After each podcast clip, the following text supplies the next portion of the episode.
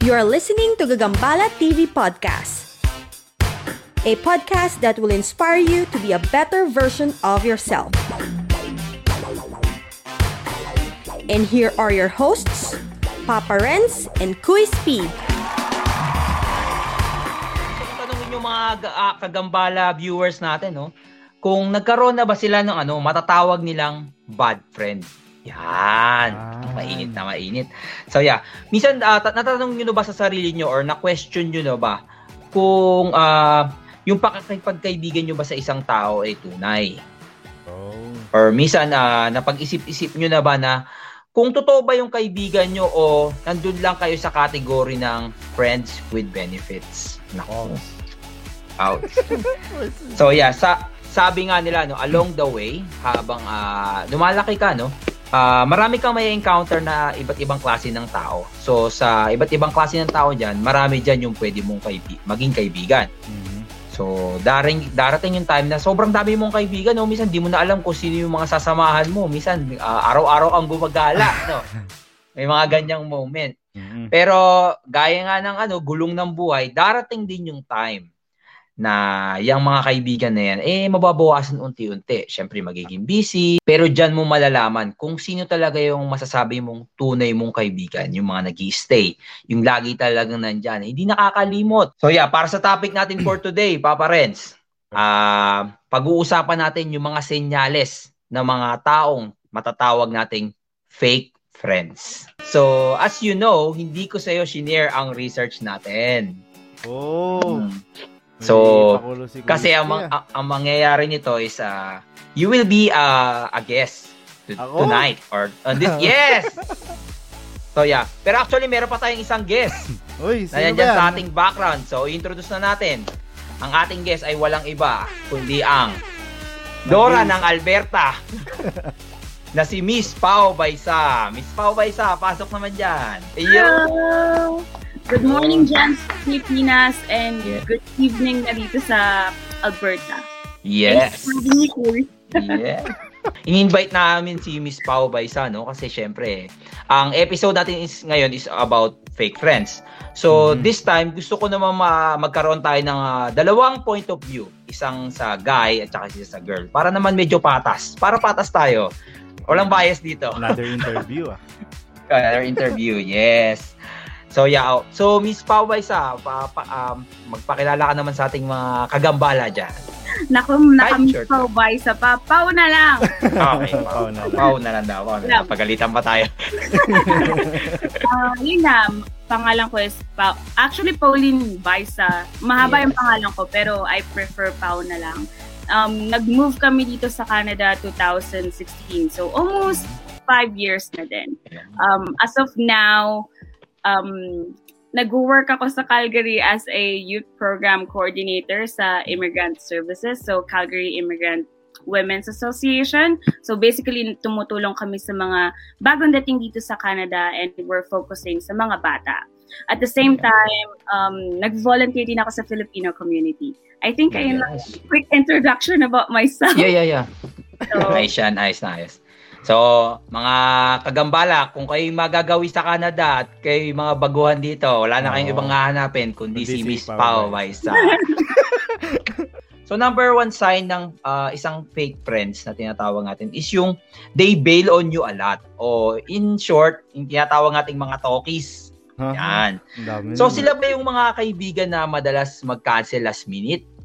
Tapos ah, madalas nakakalimutan niya na yung mga plano nyo. Yung mga plano nyo, ang tagal na. Tapos oh, may- papaalala mo pa nung ano, kinabukasan ay ano, kaya yun nga, pinaalala mo lang lately tapos biglang makakalimutan na, no? Mm-mm.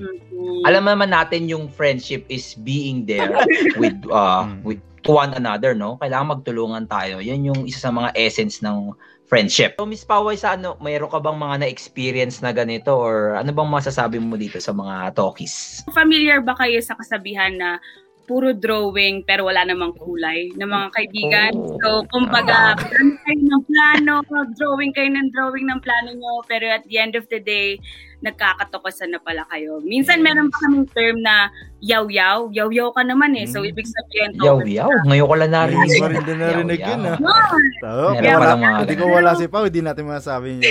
Yeah, tama yan. Thank you, thank you dito. Honestly, like, hindi naman palaging masama na magtokis yung mga kaibigan mo sa'yo kasi sabi nga niya, and I think this applies to everyone na um, meron tayo iba't ibang priority in life and mapapansin mo naman talaga kung sino yung um, totoo sa'yo or like nagtotokis talaga kung kumbaga nandyan lang sila kapag lilibre mo sila, kapag Eh, kailangan sila. And I think ayun yung way na kapag halimbawa yun na, down na down ka or kailangan mo talaga ng kausap, so, ang dami nilang rason. I think meron din akong experience na ganyan na yun. umuwi ako sa Pilipinas. I think ito, para lang to cut the story short, Yeah, yeah, yan. sa Pilipinas, sinabihan ko lahat ng kaibigan ko a month before ako umuwi. Pero makikita mo lang talaga sa kanila kung sino yung nagpapahalaga sa'yo, pero meron din mga tao na nagtotokis or sasabihin nila, oh, wala akong time, kahit na kahit na nagsabi ka na month before ka pang umuwi, na parang, Yes. girl, one month lang ako dito sa Pilipinas. So, ayun. Ayun ang story Yeah. na May may hugot din si Pau, no? Gugut ano yan ah, usapang swimming. Pero ano, nagigets ko yung point ni Pau, no? Yung ah, alam naman natin no, ang hirap umuwi mula dito sa Canada hanggang Pilipinas dahil Mm. una mahal ang pamasahe, tapos syempre hindi natin pwedeng pabayaan yung trabaho natin. So may mga time na ah, almost minsan 3 months pa lang nagsasabi na tayo na uwi tayo, sana may time kayo kahit isang araw lang. Minsan nga kahit lunch lang eh. Sana may ganun, no? Pero yeah, minsan doon mo din makikita kung sino yung interesado kang makita. Mm. Or yung, syempre, makasama. Kasi kung tunay yan, gusto ka niya makasama kahit konting tsikahan lang. Di ba? Sino yung mas madalas mag-talkies? Isa, babae o lalaki? I think madami nga din ma- lalaking maarte pero nag-agree ako na babae yung medyo madalas manokis kasi syempre pa iba-iba sila ng plano sa isang araw kaya nga 'di ba sabi ano ba naman yan hindi ko maintindihan yung mood mo or like kung ano yung plano mo sa buhay mo. So, Yeah. agree ako diyan. Kumbaga marami Yes. silang ano, change of mood. Mhm. Maraming mga chance na mas ba- magbago yung mood nila kaysa sa Tama. lalaki. So, yung number two uh, sign natin is yung they get you in trouble. So, alam naman natin, no, napaka-exciting na magkaroon ng isang uh, spontaneous, carefree, and adventurous na kaibigan. Ha? Meron yan, ha? may mga ganyan kasi na tao. Yung mga tipong masasabi natin ano, unpredictable sila, no? hindi na natin ma-predict kung ano yung mga gagawin nila or mga Mm. trip nila, parang ganun. Minsan, ah, nagkakaroon pa ng time na th- they will break some rules along the way, uh, rules like laws or some some kind of rules kung nasan man sila. Ang point dito is uh, ma- hindi na to magiging maganda kung ikaw, pine-pressure ka nung kaibigan na to na ah, gawin yung isang bagay na hindi ka komportable. Especially kung hindi maganda. Ayan, pagbe-break ng rules or something carefree. Kasi syempre may mga, napip, ay, kumbaga may tinatawag nating ah, peer pressure. Yung pag pinipressure ka na na gawin yung isang bagay kahit ayaw mo, pwede pa ba natin siya makonsider na isang kaibigan? Di ba parang ang hirap kasi dapat nga sila yung tipong sumusuporta sa'yo. No? Dapat hindi ka nila ah, pinipressure sa isang bagay na, na kung ah, alam nila na hindi mo yan kaya or hindi ka komportabling gawin yan. Mhm. They get you in trouble, Miss Pao. Ah, may na-encounter ka na bang mga ganito? Ay naku. Nag-break ka na ba ng rules? Ayan, mga tanong dyan. I Patay. think Oo, like na napunta ako sa circle of friends na talagang talagang carefree, walang pakialam kung ano yung ginagawa. Every day umiinom na parang sa isang linggo kahit na nag-school ka, nagtatrabaho ka, tara inom tayo. Nako. Nung una syempre, mga kabataan, I think makaka-relate yung mga mga bata na nasa age na 15 to like 22. I'm not sure kung 15, 22. oh. Um, na-experience nyo pa rin. Pero yun nga, yung araw-araw na inom na parang everyday hindi kayo makakatulog nang hindi kayo ma- nagkikita-kita. And on that circle of friend, next friends, na experience ko na alam mo yun, yung peer pressure na kailangan mong itry to. Like, meron mga times na umiinom kami, tapos gumagawa ako ng homework ko para lang kasi. Like, after ng homework ko, after ko mapasa yung homework ko, okay, sige, tara, inom tayo Mm. like, yes, andun pa rin yung sinasabi nga nila, YOLO with responsibility, Mhm. pero hindi naman nag apply yun sa lahat. Like, Mhm. YOLO with responsibility means na, okay, do the fun things, pero at the same time, be responsible sa kung anong ginagawa mo. And like I've mentioned, dun sa circle of friends na yun, medyo parang hindi mo makikita yung ganong concept. Na parang makapasubo ka talaga. And at the same Yes. time, yung get you in trouble, um, yeah, madami na din beses na parang sasabihin nila, alam niyo yung kasabihan, sa, hindi kasabihan, toxic Filipino culture na crab mentality na wag mo nang gawin yung assignment mo kasi hindi ko naman ginawa yung sa akin. Mhm. Tara, uminom na lang tayo. Tara, gumala na lang tayo. Mhm. So, doon, pumapasok yung trouble. Na Yeah. parang kapag nape-pressure ka na, nape-pressure na, ah, sige, karamihan naman sa kanila, hindi ginagawa yun, hindi ko na lang din gagawin. Pero, Mhm. ayun, ayun yung mahirap doon. And sabi ko nga sa inyo na kailangan you keep yourself in the ground, alam mo kung ano yung priorities mo, and kahit na mat, ma trouble ka, kailangan mo din i-admit sa sarili mo na, okay, this is my fault, so claim it, and after that, ayusin mo kung ano yung trouble na ginawa mo or Mm, pinasugulo. yeah. True, true. So, I think ayun lang yung experience na, na pwede kong ma-share right now kasi yun talaga yung highlight na okay, dumating Yeah. point na oops, tama na. And looking back, parang ako like, oh shit, napagdaanan ko pala yun. Nagkaroon pala ako ng ganung mga kaibigan. Ngayon, I'm wiser in like selecting kasi sino yung friends na Mhm. namuha ko. Kasi like, Mhm. um, okay, kasi sayang yung time and energy na ine-invest mo on that specific friendship relationship. And at the end of the day, kung mapapahama ka lang din naman, bakit mo pa sasayangin yung yung investment mo, right? Yes. So, true. Yeah, hintayin niyo sa akin. Yung number three natin is they downplay your success. Uh, in short, daya ng sabi ni Pau is crab mentality. Uh, nakapansin nyo ba yung mga kaibigan nyo, minsan ba may, may mga time na negative sila kapag kayo may nangyayaring maganda sa'yo? Yan, ano yung mga Facebook ngayon, no? Uso, no? Like-like, pero masama loob, mga ganyan. Uh, kung ano nyo, based doon sa research, ang magkaibigan daw is meron tinatawag na unspoken rivalry. They are competitive competitive to one another. Nagko nagko-kompetensya pa rin sila. Pero good friends sila. Yung kompetensya na yun is a good competition. Ah, ibig sabihin yung kayo yung nagko-compete sa isa-isa to be better sa isa't isa. Pero masaya pa rin kayo kung ano yung nararating nung isa. Kung medyo nadadown yung isa, ah, ihilahin mo siya pataas or iaalalayan mo siya, yung mga ganyan. Hindi yung pag nadadown siya or pag nagiging success siya, dinadown mo siya na parang, eh, ganito naman yan. Alam mo yung lagi kami siya. In short, yan nga. Crab mentality. Kina-crab mentality ka nung kaibigan mo. So, yeah, yung mga ganyang kaibigan, mm, more or less fake yan. Mayroon lang niyang gustong, ano sa'yo, gustong makuha or may napapakinabangan lang sa'yo. Feeling ko hindi may iwasan yung pagkakaroon ng crab mentality kasi naka-ingrain na yon sa, kumbaga sa culture na merong mga tao na pinalaki na ganun yung kinalakihan nila, ganun yung environment. Kaya kumbaga na i-apply nila sa ibang like relationship or like sa friendship nila. Like, yes, it's sad to say na madaming taong ganun. Pero minsan, yung mga taong hinihila ka pababa, somehow boost your motivation na okay, like sige, like i-downplay mo yung success ko ngayon pero watch me na kakayanin ko maging Yeah. Successful in the future.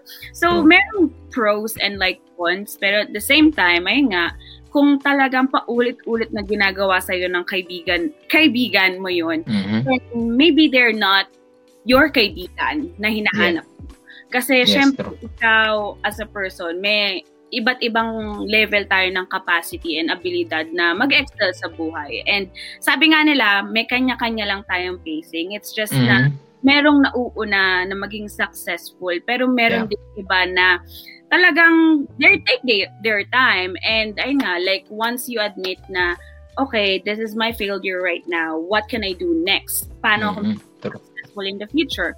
So, imbes na parang issue away mo yung mga kaibigan mo yun, Mhm. like, pabayaan mo na lang sila kasi at the end of the day, hindi ka naman nila papatayan, hindi ka naman nila susugatan, Mhm. hindi ka dadapain. So, just focus your energy to yourself na, okay, fine, whatever. Ayun nga, ewan, ewan ko nabasa nyo na yung yung book na, na ano, na the sub, subtle art of not giving a fuck. Sorry. For, Yeah. for our Oh, ano tayo ah.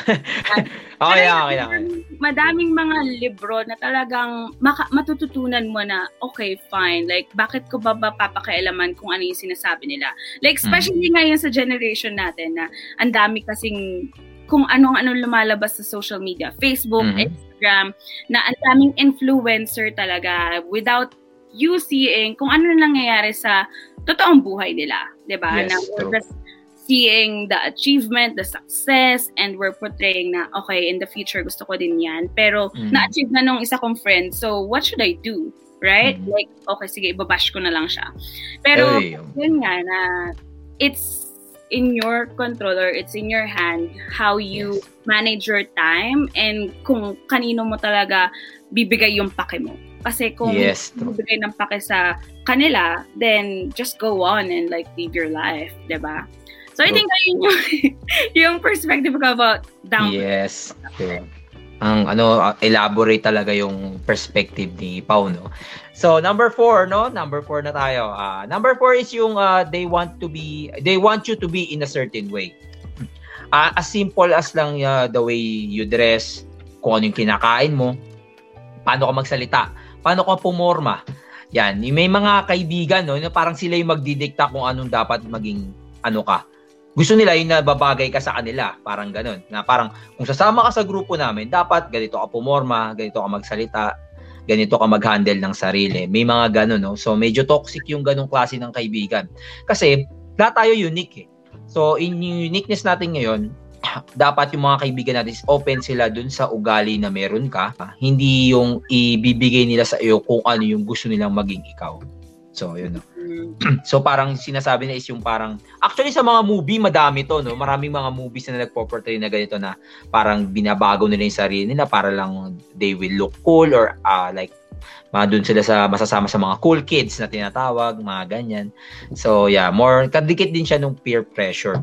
Pag the time na hindi ka sumunod sa kanila or hindi ka hindi ka nag-act as same way as them, ah i-ano ka na, i-dispatch ka nila bilang isang kaibigan. Miss Pau, anong masasabi mo dito sa ano sa ating ah, Um, number 4? I think ano usong-uso yan sa mga lalo sa mga high school set of friends kasi Mhm. syempre sa habang bata ka tinitingnan mo talaga kung saan ka babagay or sino ba Mhm. talaga yung circle of friends mo so kung halimbawa gusto mo maging cool gagawin mo lahat para maging cool kid ka right Yeah. and bukod doon, andun pa yung pressure na, oh, bakit ka sasali sa group namin? Hindi ka naman talaga, like, cool. So, Mhm. talagang, andun yung, kumbaga, sudden change of, like, appearance, like, behavior, personality. Pero, masaya ka ba doon? So, Mhm. ayun yung parang dapat na tinatanong na, okay, fine, gusto ko silang maging kaibigan, pero kapag sumama ako sa kanila in the long run, is it worth it? Magiging masaya ba ako? Ano yung experience na ma- matututunan ko or what will I learn from them? Pero yung experience ko naman, nangyari sa akin yan kasi parang nagkaroon ako ng circle of friends na talagang merong merong isa na halimbawa gusto niyang bilhin yung, yung damit, tapos Mhm. sasabihin niya, uy, bili ka na din para matchy-matchy tayo. Like, yes, um, yung mga matchy-matchy, uso yan nung kabataan pa eh. Mhm. Pero knowing na halimbawa 18 years old to like, let's say 22 years old, 23 years old, sasabihin sa'yo ng kaibigan mo na, uy, bili ka rin. So, parang kumbaga, kung pangit siya, um, kung maganda siya sa'yo, baka pangit siya sa'yo. So, kumbaga, yung na comparison na, okay, magiging pareho tayo, pero for sure, mas angat ako sa'yo. Kasi, like, ano eh, like, pareho lang naman yung binili nating damit, pero I look better than you. So- oh, oo nga no. Yun. So, be careful lang din na wag masyadong magpautos sa set of friends nyo na halimbawa sinabi, uy, maganda sa'yo yan. Pero tatanungin mo din yung sarili mo na maganda nga ba talaga to sa akin? Or it's just na meron din siya and maganda sa kanya, pero pag ako na yung nagdala, wala na. So, ayun. Negative na. yeah. So, ayun lang yung parang super superficial na na example na halimbawa sa pananamit, 'di ba? Pero Yes. yung in terms of like behavior mo or like kung paano ka mag-criticize sa kung anong nangyayari sa paligid mo, ayun, ibang usapan na yun. Kasi syempre, Yes. yung circle of friends mo, maapektuhan talaga nila kung kung paano mo i-criticize yung ibang tao or yung ibang circle of friends na meron ka. So, Mhm. ayun, like, be careful lang sa mga ganong klaseng tao kasi pwedeng, pwedeng may matutunan ka, pero pwede ding mapasama ka. Kaya, just be who you are. Like, siguro maganda na eto ako eh. Like, I don't need to change anything about my appearance para maging true. ina ko sa inyo, para ma-accept ako dyan.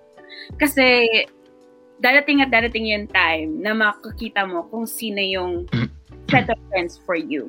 So, sabi Yes. ng kong kaibigan, always find people na like-minded. Like, pareho kayo ng, ng values, ng personality, and Mhm. talagang, talaga alam mo yun, sinusuportahan niyo yung isa't isa. Hindi yung parang, sige, I want you to be like me kasi ganito ako. natin sa number 5 tayo no ito ah, medyo controversial so this is ah, about they bad mouth bad mouth their friends Ah, it means yung chismis no so sa una nakaka-flatter kung iisipin nyo na itong kaibigan na to sinasabi niya sa akin kung ano yung ah, feelings niya sa lahat ng taong nakapaligid sa kanya kahit yung best friend niya yan doon sa kabilang barrio or something sinasabi niya sa'yo ko na ganito yan, yung kaibigan kong yan, ganito yan, ganito yan. Yun yung parang sinasabing, parang chinichismis niya yung kaibigan niya sa'yo. sa una, nakakatuwa, no? Kasi you, you are thinking na, na they trust you on, the, on those stuff. Pero, imagine, ah kung the time na sinisiraan niya yung kaibigan niyang yun, ah hindi hindi ka sigurado kung hindi niya yung ginagawa sa Paano kung ginagawa niya yung sa isa niyang kaibigan pero sa ginagawa niya din? So it shows sign ng ano no, ah disloyal and untrustworthiness. So yung si- siraan no. Kala mo sinisiraan niya yung best friend niya, hindi mo alam sinisiraan ka din dun sa kabila. so yeah, Pao, ano mo masasabi mo dito sa ating mga chismisan factor? Nung narinig ko nga, yun din yung, ayun din yung pumasok sa isip ko, ah, ito, chismisan to. So, parang sa akin, ano bang masasabi ko dito? Like, sobrang, hin- hindi ko sinasabi na hindi ako nakikipag-chismisan. Kasi Oy, talagang, talagang dumadating tayo sa punto ng buhay natin na napag-uusapan natin yung isang tao na for let's say naging malapit siya sa pero ayun nga like na na backstab ka or like nalaman mo sa ibang tao pa na ganito pala yung sinasabi niya Mhm. So, ikaw din, meron ka sasabihin against dun sa tao na yun. And yung practice na yun, like, yes, talagang nandyan lang siya sa Filipino Mhm. culture and tradition. Masama siya, oo, pero dumadating at dumadating ka din naman sa sa punto na marirealize mo na healthy ba yun para sa akin? Like, ano bang Mhm. nagawa ko na, I mean, ano ba yung ano ba yung magiging resulta kapag chinismis ko tong tao na to? Siguro, um, sasabihin mo yon sa pinaka-close na friend sa'yo and Mhm. talagang taong pinagkakatiwalaan mo. Kumbaga, yung chismisan kasi and paglalabas ng sama ng loob is kind of like different, 'di ba? Kung True, true. ka ng, naglalabas ka ng sama ng loob kasi talagang masama yung loob mo dun sa tao na yun. Yung chismisan talaga is yung, ayun nga, yung sinabi ni Renzo na ang dami-dami mo sinasabi sa likod niya pero kanabukasan, okay na kayo, masaya na kayo. Ayun yung pangit. And ano pa ba, masasabi ko about sa chismisan? Like parang ang hirap masabi sa isang tao na wag nyo nang pagchismisan yan. Pero merong Okay, meron akong kaibigan, isang kaibigan na Mhm, true friend siya. I will say true friend siya. Sinas- Actually, kaya ako invite si Pau dito, no? Ah, ramdam ko. Friends. eh. Marami siyang experience. Mara- pre, ano kasi, uh, Miss Friendship kasi to si Pau eh. Kaya, Miss Ex- bagay na bagay. Friendship na. na explorer pa, no? Hindi, pero yun nga, meron Yeah, yeah. Isang friend. I will consider her as a true friend. And talagang sinasabi niya, sige, sam- ilabas mo lang yung sama ng loob mo, ikwento mo kung ano yung nangyari. Tapos, yung tao na yun, talagang ikikip niya lang yung yung conversation nyo, doon na yun. Like, kumbaga, what you hear, what I ever I said to you, just when we leave, just leave it here, 'di ba? Tapos, parang, ang kagandahan lang doon, hindi siya, since kilala niya din yung, yung tao na, na pinag-uusapan namin, she never said anything. Pero, kumbaga, papa, bibigyan kanya ng payo na, okay, next time, ganito na lang yung gawin mo, wag mo na lang pansinin.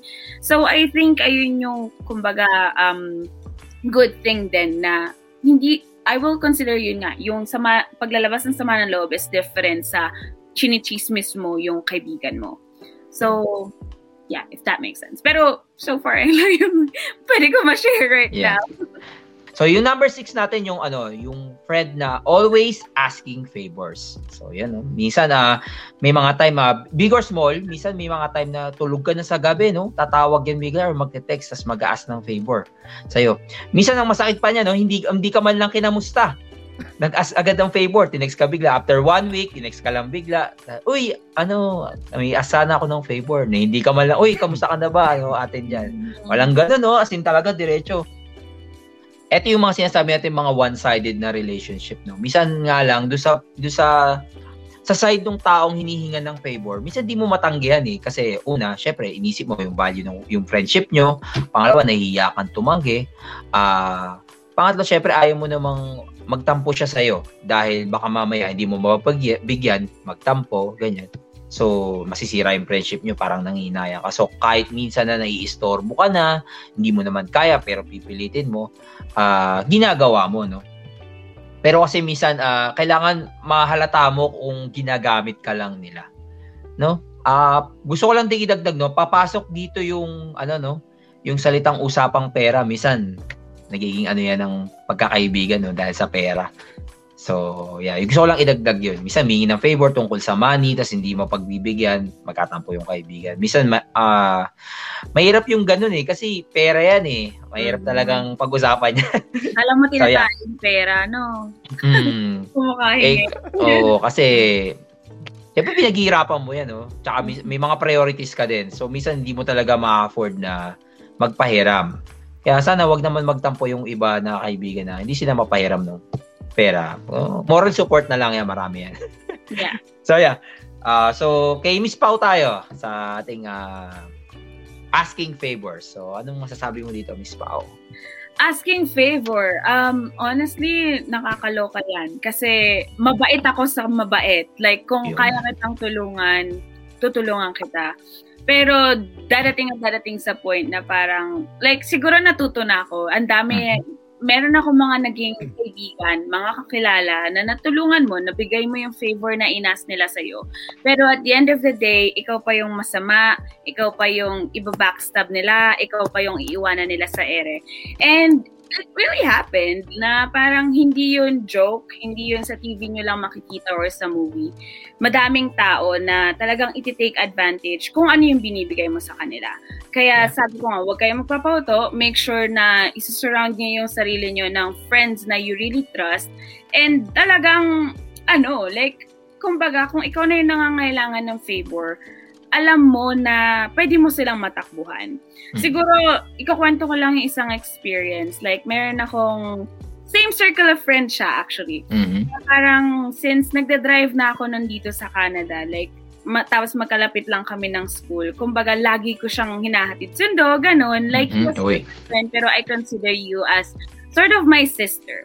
Tapos, dumating yung time na parang, syempre, medj malaki yung circle of friends. So, eh, within that circle of friends, meron pa mga small groups. Mm-hmm. True. Na parang makikita mo na pinag-uusapan ka pala nila sa ibang group chat na sasabihin, Uy, si Pao, susunduin ako. Ano sasabihin ko? Tapos yun pala, yung, yung small group na yon meron silang plano na wala ako dun sa picture. So, Uy. talagang masakit. Mm. Na parang, I'm giving you my time, giving you a free ride offering your ride, tapos makikita mo na parang meron kayong group chat na sasabihin, ano sasabihin ko sa kanya? Like, nagsasabi, sabi niya, susunduin niya ako eh. Like, pwede mo naman have some decency to say na, hey, Pawa, alis kami. Like, um, alam namin na meron kang um, school during that time. So, wag, parang kumbaga, wag mo na lang ako sunduin. Na parang mm-hmm. hindi mo pa, gagawa ka pa ng gagawa ng mga palusot, na parang, mm-hmm like, ikaw na nga lang yung nag-ask na favor. Like, yes, I'm giving you the favor na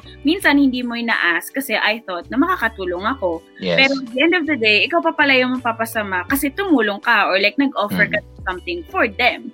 Tapos, ayun, like siguro, um, have the, some decency na kung halimbawa, yung kaibigan mo na yun, ino-offeran ka ng mga mga kumbaga favor na hiningi mo dati pero hindi mo na pala mm kailangan. Sabihin mo na, oh, I think hindi ko na yung kailangan.